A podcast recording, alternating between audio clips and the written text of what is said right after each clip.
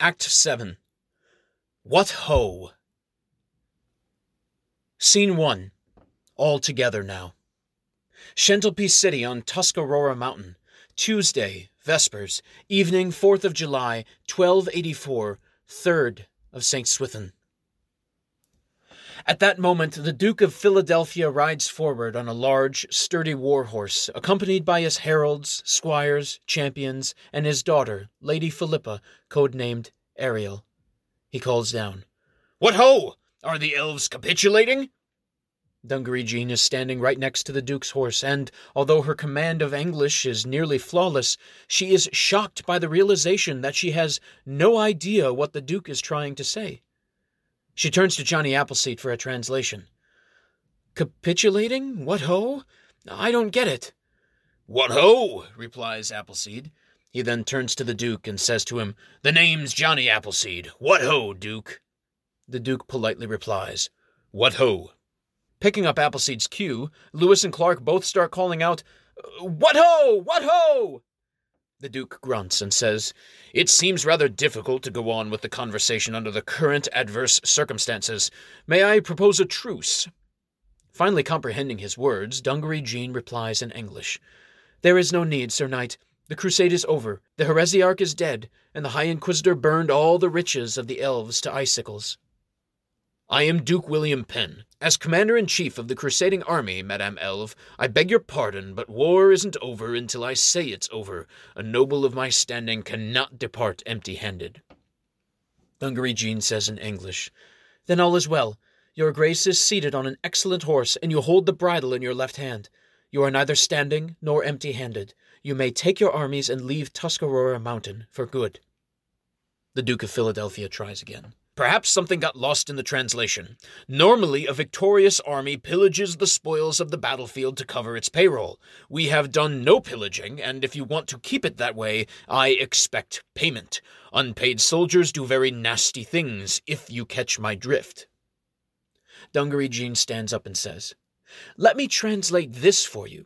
Thanks to your High Inquisitor's abuse of the Black Flame, all our assets are frozen. As Dungaree of Foreign Trade, I could work out a profitable trade pact between the Fire Elves of Tuscarora Mountain and the Wall Humans of Philadelphia, if you agree to a simple condition. Bowing his head slightly, the Duke says, I am all ears, Madame Dungaree. You must tell the truth. Spread our story honestly. The world needs to know about what happened here. They need to be made aware of the dangers of the Black Flame, the betrayal of the High Inquisitor, and the futility of waging a crusade against fire elves. Agreed. My court in Philadelphia is home to the finest bards and the most revered lore masters on this side of the ocean of Atlantis. The Claiborne of Vinland will know your story, and we shall tell it true. As a token of goodwill, I invite you to come to Philadelphia as an honored guest of mine. At my court, we can iron out the nitty gritty of a truly revolutionary free trade pact. Moreover, I shall give you final say in how the chronicles record the events that have transpired here today for the memory of the land of the free and the home of the brave. Dungaree Jean eyes him and says, Agreed. You may now leave in peace, and I shall find you in Philadelphia in one month's time. Begging your pardon, Madame Dungaree, but business is business. First, I must request a retainer for our trade agreement. The expenses of this crusade have already emptied my coffers. I'd need two thousand dollars if I'm going to be able to keep my army under tight discipline on the march home. Unpaid troops are wont to riot and plunder the locals. I see. From a grimace to a twinkle in her eye, Dungaree Jean lights up and asks Johnny Appleseed, do you think you could work your magic for this noble lord and provide him with, say, two sacks of refined cocoa powder? With a wave of his magic wand, Johnny Appleseed intones, Oh, fudge! A puff of brown smoke and delicious brown powder floats in the air. Like a little boy trying to catch snowflakes on his tongue, the Duke of Philadelphia arches his head back and tastes the chocolatey fog. He nods and says, Adieu, Madame Dungaree. My magicultors should be skilled enough to gather all this cocoa powder into gunny sacks. Your down payment on our future friendship will not be forgotten. For now, we depart in peace, and I look forward to your arrival in Philadelphia. Dungaree Jean's face washes over with relief and cocoa powder. It will be a trip to remember. The Duke sighs. I don't know if Philadelphia has much to offer compared to the wonders of this place. Dungaree Jean assures him. Oh, no worries, my lord. My heart tells me this is just the start of many adventures, grand and marvelous, for both our people. He waves his retinue to fall back and starts turning his horse around while he says, You are obviously a lady who trusts her heart. I have no doubt that all will happen as you say. Amen.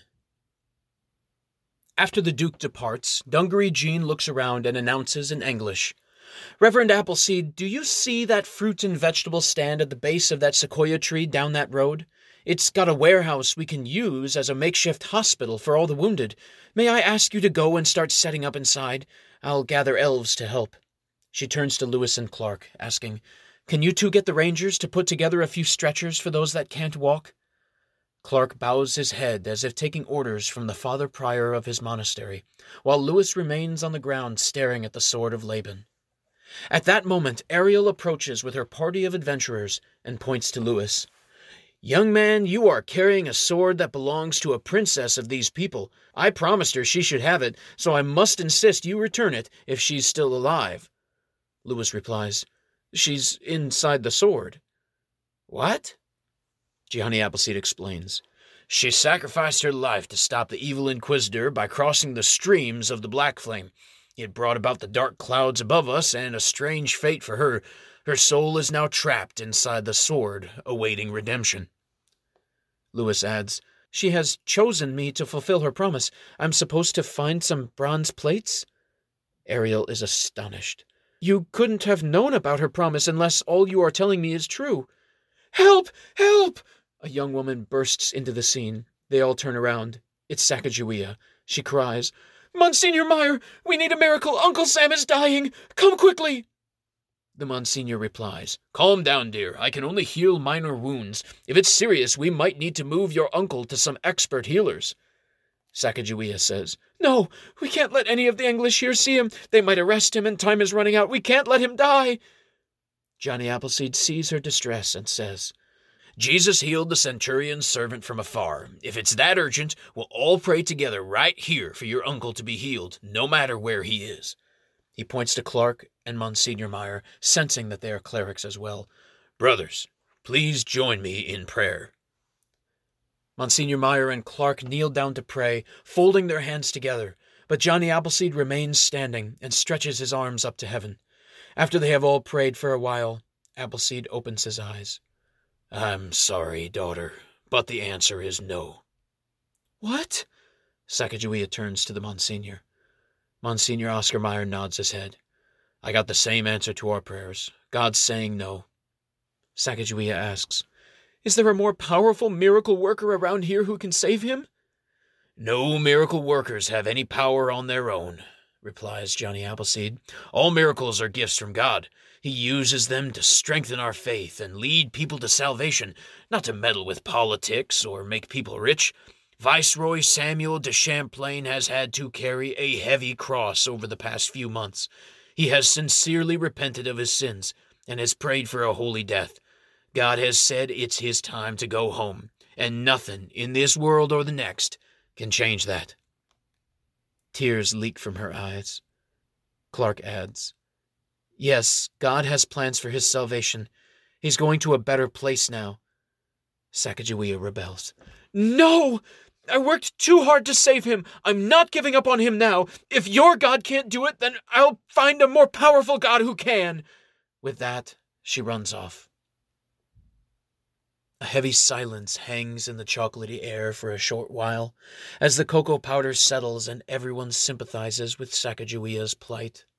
Duke William Penn's magicultors interrupt the mood as they move in to collect the scattered cocoa powder into gunny sacks. They intone magic words and ply all their magic tricks, but it's not working out too well for them. The head magicultor whispers something into Ariel's ear, and then she calls to Johnny Appleseed. Reverend Appleseed, it seems gathering all this cocoa powder into gunny sacks is not as easy as you made it look. Could you please tell us the good word that makes it all possible? Johnny Appleseed swings his elbows upwards and hollers. Oh, the Lord is good to me, and so I thank the Lord for giving me the things I need the sun and the rain and the apple seed. The Lord is good to me. Amen. Amen. Amen. Amen. Amen. The end.